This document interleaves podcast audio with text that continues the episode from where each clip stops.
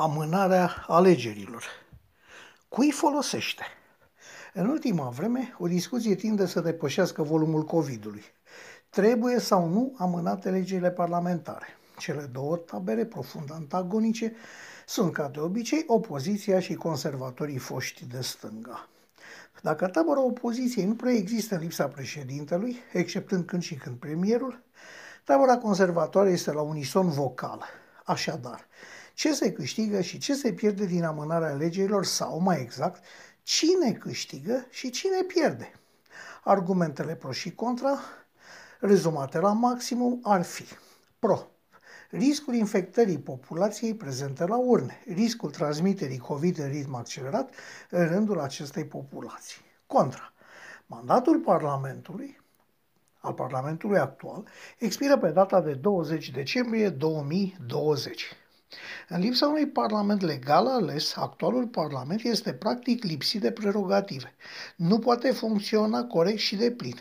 Nu poate opera decât cu maximum legi ordinare, este lipsit de pârghile puterii legislative așa cum este definită ea în Constituție.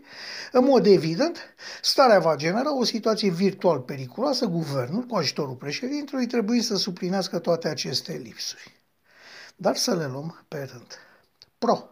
La alegerile locale s-a votat consistent și fiind bine organizate, trebuie să recunoaștem asta, nu a apărut niciun focar de infecție. Nicăieri în țară, prezența la urne nu a fost motiv de îmbolnăvire nici în rândul alegătorilor, nici al personalului ce a servit în secțiile de votare.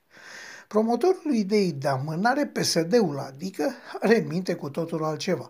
Ceva ce ține ascuns sub covorul COVID-ului. PSD-ul speră că trecerea timpului, mai ales în această situație sanitară delicată, va uza guvernul și partidul aflat la putere.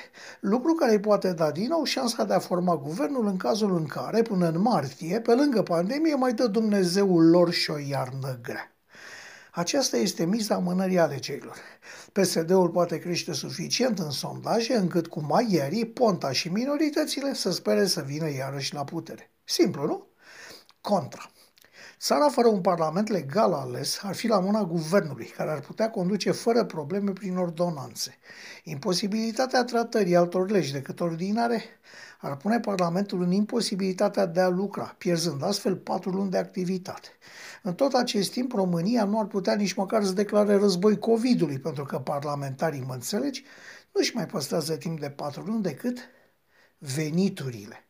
Să mai spunem că niciun stat lovit de pandemie, alegerile nu au fost amânate și nicăieri procesul electoral nu a fost motiv de răspândire a bolii. Așadar, Președintele, insistând pentru respectarea calendarului alegerilor, face un gest absolut constituțional, iar PSD-ul, în încercarea de a le amâna, face un mare rău țării în propriul beneficiu. Să nu uităm, Curtea Constituțională, la a cărei decizie se tot face referire, nu a spus că trebuie amânate alegerile, ci că este constituțional ca Parlamentul să hotărască singur-singur el data alegerilor, hotărâre de altfel absurdă din punctul de vedere al multor juriști, pentru că, într-o atare situație, un Parlament dizolvat din voia președintelui în mod absolut constituțional, ar trebui să hotărască singur cât timp mai stă la putere. Asta indiferent de starea de dizolvare. Deci, ce este mai bine? Putem înlătura din minte pasiunile partinice și să gândim la rece hotărând care soluție este mai bună? Asta se întreabă un om de pe stradă.